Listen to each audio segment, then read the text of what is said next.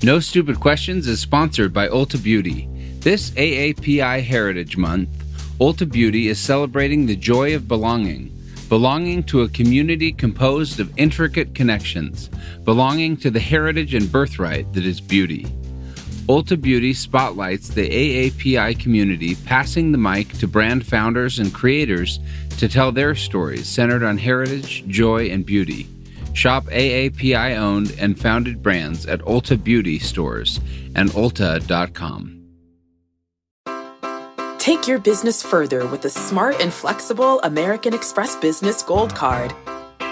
It offers flexible spending capacity that adapts to your business. You can also earn up to $395 in annual statement credits on eligible purchases at select business merchants. That's the powerful backing of American Express.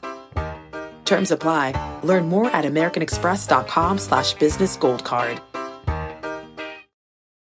Did you know that the Rhodes Scholarship was founded on blood money? Did you know that everything was founded on blood money, if you go back far enough? I'm Angela Duckworth. I'm Stephen Dubner. And, you're, listening, to No Stupid Questions. Today on the show, in the era of cancel culture, should we still be able to enjoy the art of problematic artists? Guess the 19th century sin of this dead white man. Also, do you ever feel overwhelmed by the question of whether life has greater meaning? When I was 16, I wrote a paper actually called The Meaning of Life. Nailed it.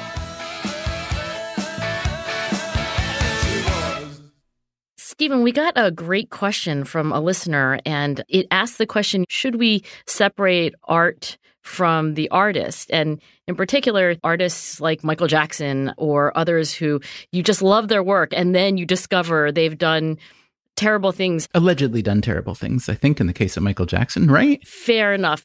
I think the question is a great one. You know, should I stop watching Woody Allen movies? I love Annie Hall. Yeah, it's obviously a timely question since so many noteworthy people have been canceled or at least postponed lately between the Me Too movement and this closer examination of history on many fronts, including racial and ethnic history. But before I answer your question about separating the art from the artist per se, and there is a long list of artists whose behavior cuts against what most right minded people would consider honorable or decent behavior. I'd like to point out we could easily broaden this good question to sports and politics and commerce. I mean, the founder of IKEA was a Nazi sympathizer as a young man. Does that mean no more Ektorp sofa for me? Does that mean no more Swedish meatballs at the IKEA cafeteria? I hope not. I think IKEA is where I'm going to draw the line. Well, everybody's going to have their line. Right, their own IKEA. I mean, the German auto industry was co opted by the Nazis. Does that mean 80 years later that a given person won't drive an Audi or a BMW, a Volkswagen? And then you have to ask yourself if you consider an action like that, who exactly is it rewarding and who is it punishing, if anyone? There might be some legitimate dividing line when you think about an artist and their art, because it's typically one artist and their art. So trying to separate Michael Jackson from his music is harder than a former chair of the board of a large corporation and the product of that corporation. So I think you might make a stronger case for canceling an art form or somebody's work because the artist themselves was morally wrong. As opposed to, it sounds like one case you may be alluding to is there was a board member of the Whitney Museum in New York whose company manufactured tear gas. I know nothing about this. Go on. yeah. And so that was considered by certain supporters of the Whitney and certain artists a cancelable offense. And he was excised from the board. So you're actually making the argument that that should be less likely to happen. If there's a stronger tie between the person and the activity, that's more relevant for cancellation. Yeah.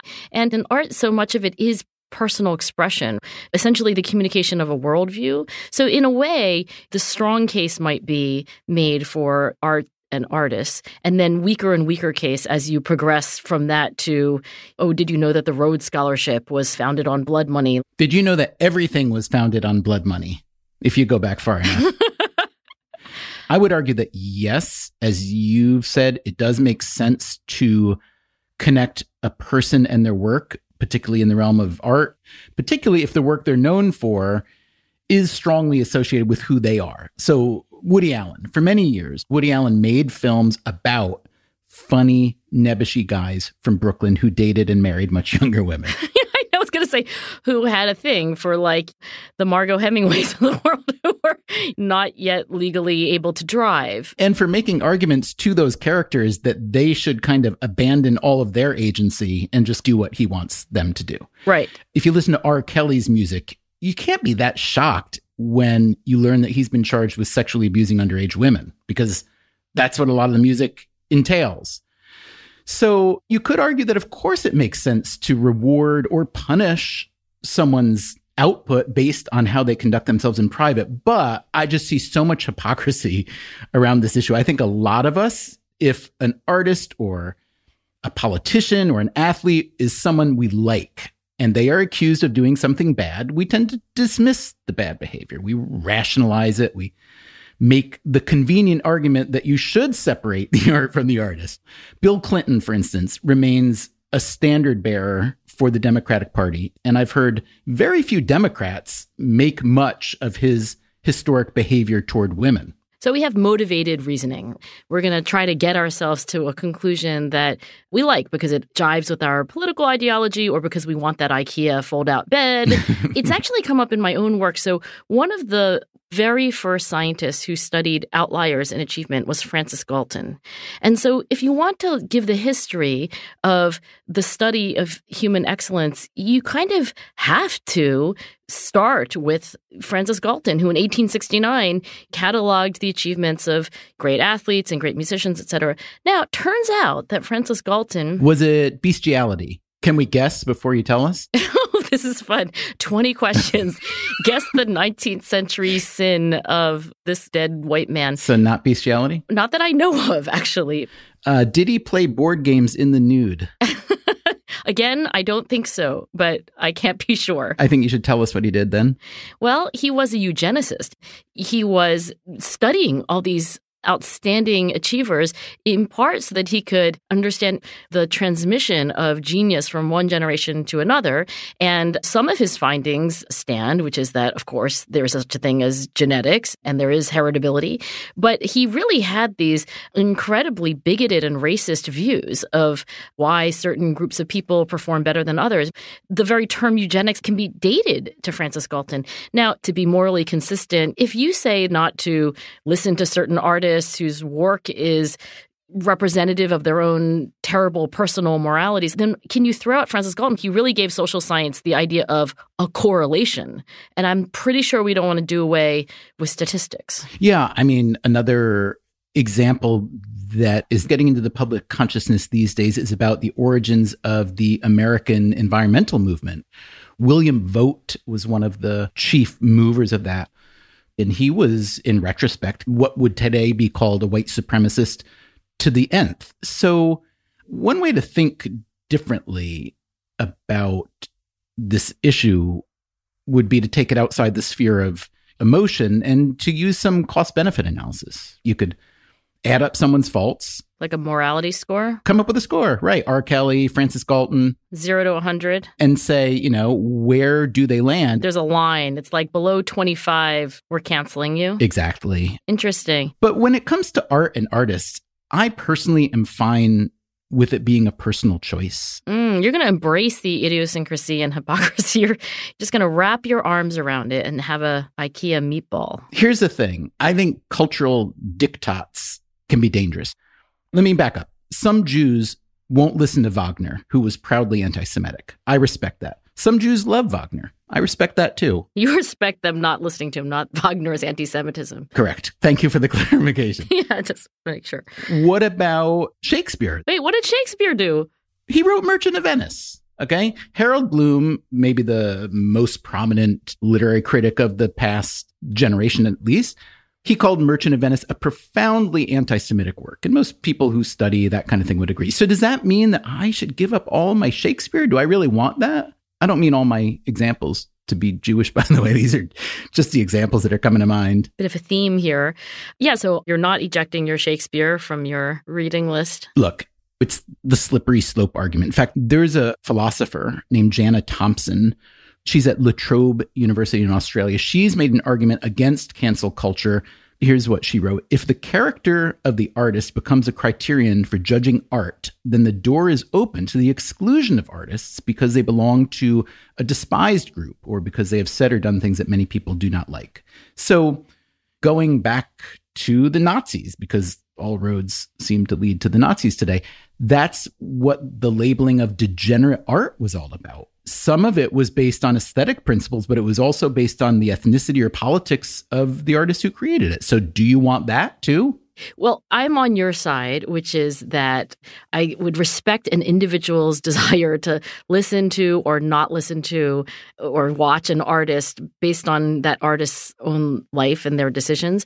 But I would also say this Paul Rozin, my colleague at Penn, has found that it's not always reason that there's a heuristic. For example, just to extend the Jewish theme here, how many people would want to put on Hitler's sweater? This is his favorite hypothetical example. It's a perfectly good sweater. It keeps you warm. just happens to have been worn by Hitler. It's this idea that there's almost like a spiritual contagion, and it's not a rational thing. It's really just that we have this very quick intuition that says, oh, these two things have been in proximity, and therefore they're of the same kind. So we probably won't end up using rational thought to adjudicate these issues. Yeah. When you said that Rozin said that it's not always rational, I was thinking, like, is it ever rational? Because to me, most of these decisions or proclamations are based on emotional attachments. And I'm not saying that's wrong. I mean, that's the way humans work. But I will make one last argument against canceling just generally. Let's go back to politics for a second. So, one thing I personally find suboptimal about the American two party duopoly is that it essentially forces people to go all in on either the red team or the blue team. If you want to be blue, you got to be all blue. If you want to be red, you got to be all red. No purple. No mixing and matching of policy. No plaid. Is really allowed. Yeah, no plaid. But think about that for a second. What are the odds that if you are a Democrat, you wholeheartedly agree with every Democratic position? Same for Republicans. Let's say you loved Barack Obama. I do love Barack Obama. so you probably think that every policy decision he made was pretty much great. And the ones that you thought at the moment weren't great, you tend to forget about those. A hundred percent, yes. Okay. And let's say you hate Donald Trump. Yeah, there you go. You got me. Again, you're likely to think everything he does or will do is terrible. But what are the odds that that's actually true? What are the odds that the Democratic platform, for example, is right on every single issue and that the Republican Party is wrong or the reverse? Odds are pretty low. Yeah, that no given person, say Angela Duckworth or me or anyone, that you can't find one piece of fill in the blank, Obama or Trump policy that goes against the grain of your hatred or your love. What are the odds of that? So that's the kind of doctrinaire cancellation that, in my view, harms the political process more than anything. This deep, deep, deep self siloing. So I would say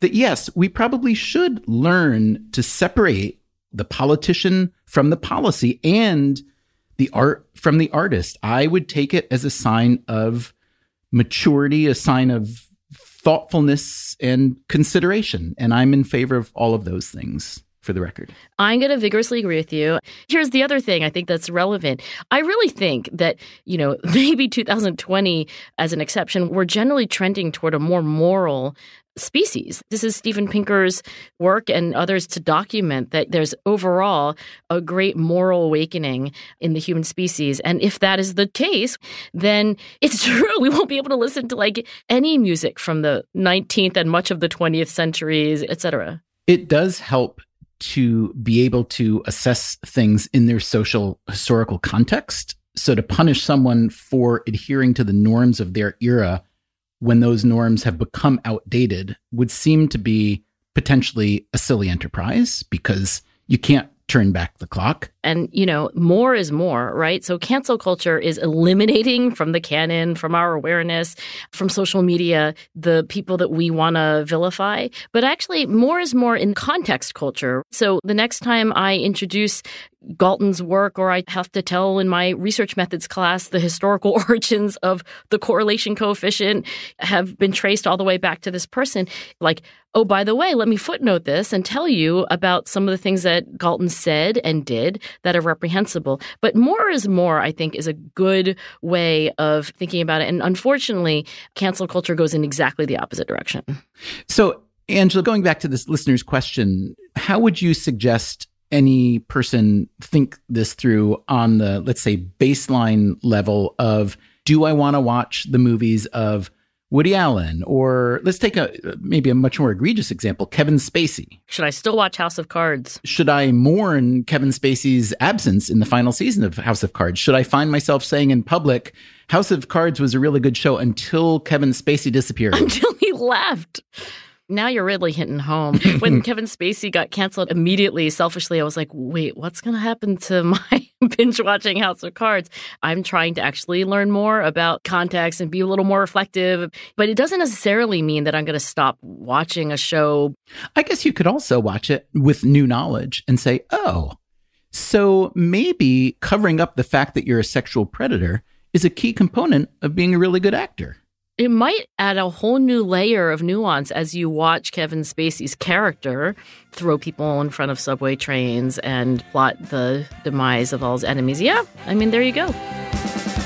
Still to come on No Stupid Questions.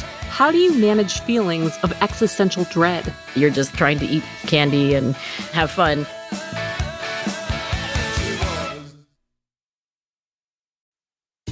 No Stupid Questions is sponsored by Rosetta Stone. Traveling is so much more meaningful when you understand the language of the place you're visiting. Rosetta Stone, one of the most trusted language learning programs, has helped millions learn new languages and can help you too. With Rosetta Stone, you'll learn intuitively. You're trained to listen, speak, read, write, and think in your chosen language. You'll be prepared for real, authentic conversations. Plus, their true accent feature gives you feedback on your pronunciation. And with the Rosetta Stone app, you can learn anytime, anywhere, with customizable lessons as short as 10 minutes. For a very limited time, our listeners can get Rosetta Stone's lifetime membership for 50% off. That's 50% off unlimited access to 25 language courses for the rest of your life.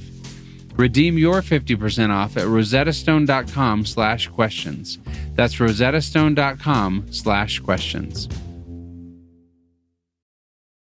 Just in and so good.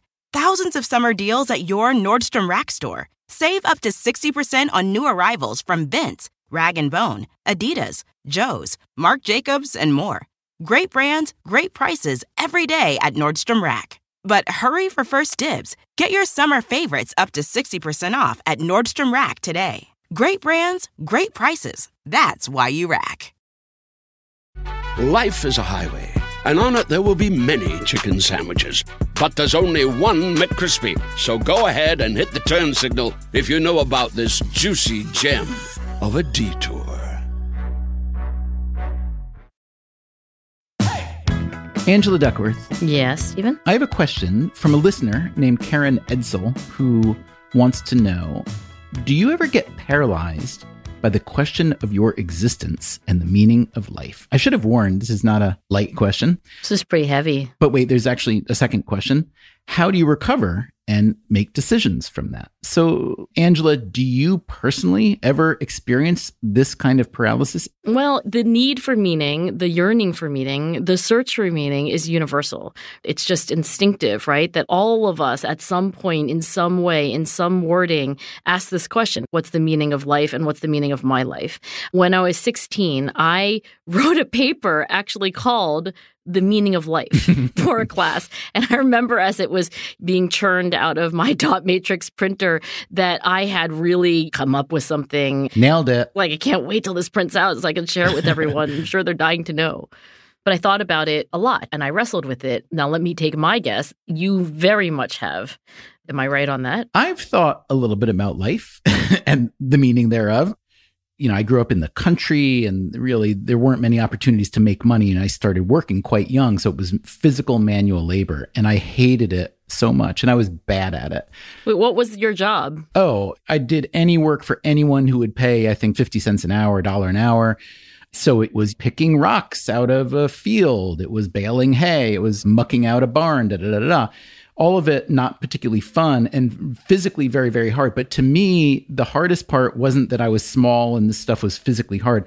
The hardest part was that I was just bored out of my skull. And that's when I started having these existential doubts about, like, wow, if this is the path forward, and if this is the only path forward, I don't think I like this path very much. I actually think, by the way, these are kind of teenager questions. Before that, you're just trying to eat candy and have fun. And then you have this consciousness of yourself. And then you probably have some consciousness about the finite nature of life, etc. And you're saying that after you're a teenager, you know that life is meaningless, so you're not pondering it anymore? yes. I mean, when I was that age, these questions seemed entirely fresh, that I was the first person to think of them. And I remember when I wrote that paper, The Meaning of Life, I thought I had something of a, an epiphany that it could be shared with others who hadn't thought about this, that the meaning of life was happiness. I would say that I'm no longer struggling in that existential way, not because, like, oh, I figured it out when I was 16, it's happy happiness. It's actually the great existential psychotherapist Viktor Frankl, who wrote Man's Search for Meaning. Which was a Holocaust memoir. It's a memoir and it's like a philosophical treatise in one. What I've come to realize after reading Man's Search for Meaning, really the meaning of life is not from pleasure and it's not from distracting yourself with entertainment. It's having a purpose and making something of your life where you can say, this is how it connects to other people. And in fact, there's several theories of happiness and all of them have in common that there are multiple kind of like building blocks of happiness happiness. And meaning is a really important building block. And if you don't have that building block, if you don't feel like your life is part of something greater than yourself and serves some larger purpose, it's very, very hard to be happy.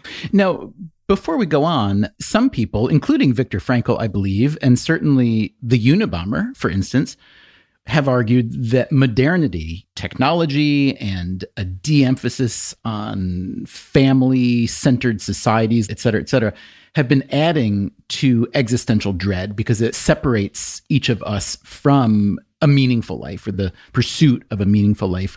What do you think of that? Okay, the Unabomber? You're like Frankl, the Unabomber. Can you just double click on that for a moment? Because I did not know that. Okay, so first of all, if you were to take the Unabomber's manifesto and clean up a few of the oddities. If the Unabomber had a really good editor. Well, you don't even need a really good editor. It was actually the manifesto okay. was quite clear in its argument that modernity had separated the human being from the world and from life and had put up so many barriers that his very reactionary solution was to remove the barriers and remove the people who created the barriers. So, for example, like we're not farming our own food, we're not getting our water from the stream. Yes, and we're creating technologies that govern us, that survey us, that control us. Frankl had also made the argument in a different context, talking about the Nazi war machine and so on, that technology was removing a lot of the thought processes and decisions and relationships that had been a feature of humankind since millennia.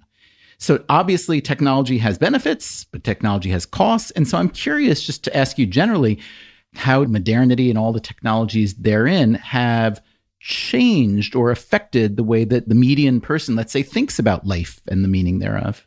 It's a tempting hypothesis. And by the way, poor technology is the scapegoat. It's like, why are people unhappy? Technology. why is anxiety increasing? Technology. Since Every ancient philosopher has also talked about how difficult it is to find meaning in life. It's certainly not unique to modern times. Has it gotten worse?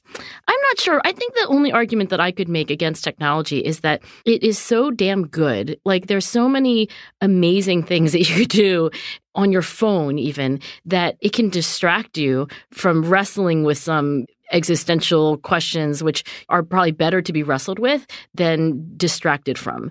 But I don't want to implicate technology as a whole as a source of lack of meaning. It doesn't seem to me to be a very strong argument.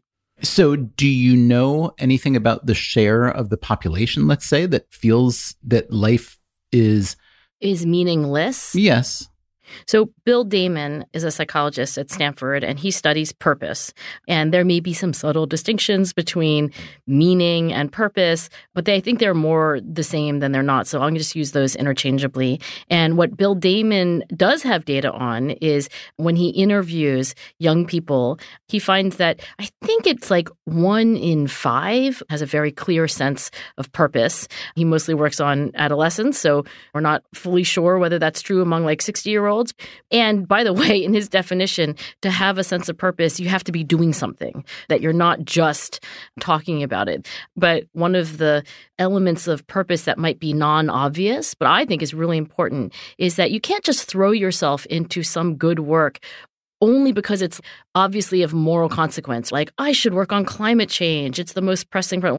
You have to actually enjoy at some level the purposeful work that you do. I also remember when I was 16, I had to read, I think for a French class, Candide, which I hated by Voltaire. I despised it, but I'll never forget the last line Cultivate our garden. We must cultivate our garden. I think that's what psychologists would likewise recommend. And it's so helpful because it doesn't ask you to solve all the problems in the universe or even the most urgent problems in the universe. But if you can solve any problem in the universe and make a positive difference, then you'll likely be a happy and fulfilled person. I would think that in some ways, an existential thought, even existential dread, is a really useful signal because there is danger in the world. There's even evil in the world. And to deny or hide from that is not a solution. So, can you talk about potentially the upsides of angst? Yeah, Viktor Frankl wrote this memoir, Man's Search for Meaning, because he had been in Nazi concentration camps, not because he'd had a lovely Vienna childhood of playing violin and eating bonbons. So, let's say you live in an environment that is not under threat of war or extreme poverty, etc., but that you are feeling existential dread. How could you potentially interpret that signal in a fruitful way? In a Frankl way. okay, I'm going to try to remember the three important things that Frankl said toward the end of Man's Search for Meaning, where he also talks about the patients that he sees in clinical practice. And these are not people who are in concentration camps. These are people who are leading middle class lives and nevertheless struggling. So I believe that Frankl said that you can find meaning in work, as I suggested, do something productive. The second was relationships. Many people find meaning in their close relationships with family, their friends. And then the third is to find meaning in suffering, which is, of course, so directly relevant to his personal experience in the concentration camps. And, you know, notably, he didn't have a fourth thing, which is like make meaning out of pleasure, make meaning out of an easy life. So it's about how you respond to suffering, how you respond to adversity, and that you can make meaning in your life by, for example, your own character or the way that you treat others, even if you are mistreated. Go to bed and feel proud of how you responded, even if you didn't change the overall evil that was happening. But Angela, let me ask you this. So, one puzzling fact about suicide is that suicide, not universally, but often tends to rise along with prosperity. So this would seem to be puzzling, at least it was to me when I first began to read this literature. But it turns out that, you know, this is what one suicidologist calls the no one left to blame theory of life. That if you live in very difficult circumstances or have a very difficult personal situation, whatever, you can always imagine that things will get better and that you will be happier. Whereas if you have prosperity, and you see other people like you are thriving and you're not, there is no one left to blame. When someone feels like there's not an obvious external explanation for their unhappiness, what the heck do you do? So, for people who feel an existential dread or who feel that life has no meaning or have deep depressive episodes, have pharmaceutical solutions, for instance, turned out to be a net positive? Well, lack of meaning is absolutely a hallmark of depression. And when you are experiencing severe clinical depression, most medical professionals and most psychologists, and that would include me, would absolutely say you should see a professional about antidepressants. But I think also most medical professionals and most therapists and psychologists would say that the pharmaceuticals are, in a way, just a break on the system so that you can then actually open yourself up to doing the work of therapy. And a lot of authors, and you may or may not have experienced this, I did a little bit. When you finished writing something big, like a book, that there's a little depression actually that follows. Little depression? What are you talking about? Little depression? a big one? I mean, because you don't have a goal anymore. And I really think meaning is the experience of pursuing a goal that makes sense to you to pursue. My dad's no longer with us us, but he talked about retiring for most of my childhood. He would just look forward to the day where he could, quote unquote, do nothing. And interestingly, it was when he retired that his depression got bad enough that he needed to see a psychiatrist. And I think many of us can identify with that. Having nothing to do is not heaven, it is more like hell. Yeah. You know, when I wrote my first book, I took a leave from my job. I was working at the New York Times. I took six months off and I went to a house in the middle of nowhere and I had no obligation really at all except to write the book. And I thought, oh, this is going to be easy. As I was about to take my leave, one of the guys who I'd edited a few pieces by, he was a really good writer, older guy, and he said, I want to give you one piece of advice about writing your first book or any book. And I wasn't really that interested. I didn't know him that well. What's this guy know? da da da. I'm not crazy about random people giving you advice. But anyway, he said, listen, during the writing of this book, there will be at least three occasions when you come to the conclusion that A, your book is terrible, and B, that you yourself are worthless. And I'm telling you this because everybody will feel that and everybody will get through it. And you will feel it and you will get through it. And you know, it happened. And because he had said that to me, I kind of waited it out. And I feel like that's a message that I wish we all got at the age of about 10. You will wrestle with the meaning of life. You will feel at times that your life has no meaning. You will wonder what the heck you're doing.